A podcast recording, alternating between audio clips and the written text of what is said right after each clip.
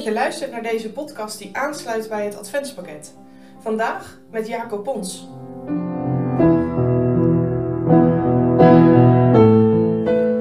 We lezen vandaag Lucas 1, vers 34 tot en met 38. Overgave.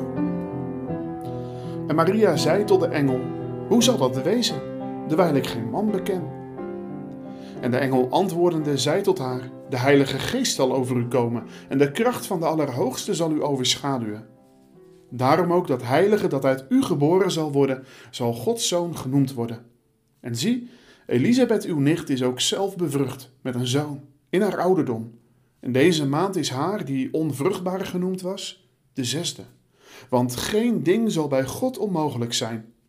En Maria zei: Zie, de dienstmaagd des Heren, mij geschieden naar uw woord. En de engel ging weg van haar.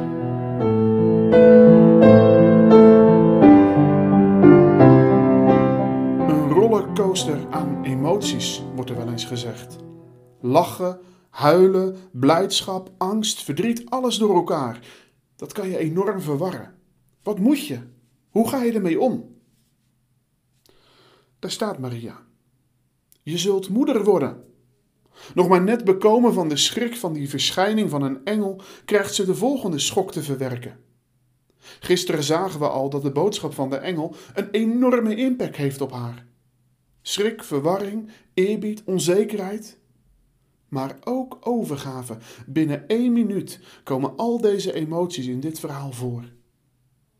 Wie zal haar ooit geloven?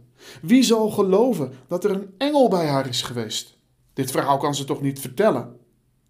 Ja, het is een prachtige boodschap dat zij de moeder van de Messias mag worden. Dat haar kind de zoon van de Allerhoogste zal zijn. Dat hij koning zal zijn op de troon van David. Dat hij een eeuwige koning is die vrede brengt. Maar Maria hoort het aan en ze denkt dan heel praktisch. Want hoe kan er iets in haar baarmoeder gaan groeien als ze geen man heeft en nog nooit gemeenschap heeft gehad? En dan wordt de boodschap alleen maar wonderlijker. De geest van de Heere zal over haar komen. En wat er gebeurt, dat weten we niet. We staan voor een groot wonder. Vol eerbied moeten we hierbij ook maar op afstand blijven. God zelf is hier aan het werk. De verschijning van de engel had al enorme impact op Maria. Die boodschap was ingrijpend in haar leven. Maar dit, dit is niet te bevatten. Voor ons niet, maar ook voor Maria niet. Hoe het allemaal moet, dat weet ze niet. Ze weet dat dit problemen zal opleveren, want wie zal haar geloven? Wie zal geloven dat ze zwanger is? Maar vooral ook, wie zal geloven dat ze zonder het toedoen van een man zwanger is geworden? Ze zal ongetwijfeld tot schande gemaakt worden. Er zal over haar gesproken worden, misschien wel geroddeld. Wat zou jouw reactie zijn? Zou je weglopen? Maar moet je lezen wat Maria doet, wat ze zegt. Zie, de dienstmaagd des Heren, mij geschieden naar uw woord. Geen tegenstribbelen, geen ongeloof, geen weglopen. Nee, alleen maar overgave, zonder aarzeling. Heren, hier ben ik. Ik ben klaar om u te dienen. Ik geloof, want dat is geloven. Jezelf overgeven aan de Heer en alles van Hem verwachten. Durf jij zo de Heer te vertrouwen? Ja, Heer, hoe de toekomst is en gaat, ik weet het niet. Maar ik wil U volgen, omdat U het zegt. Durf je dat? Laat Hem dan je leven maar op zijn kop zetten.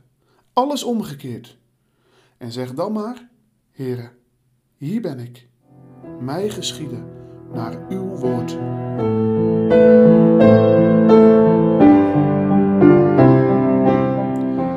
In het leven van Maria was er ruimte voor Christus. Ze heeft de deur niet dichtgegooid voor de neus van de engel, maar vol overgave heeft ze amen gezegd op de stem van God. En vandaag vraagt de Heer van jou om vol verlangen uit te zien naar de komst van Jezus. Zet dan de deuren van je hart maar wagenwijd open voor de boodschap van het heil. Want dat is Advent.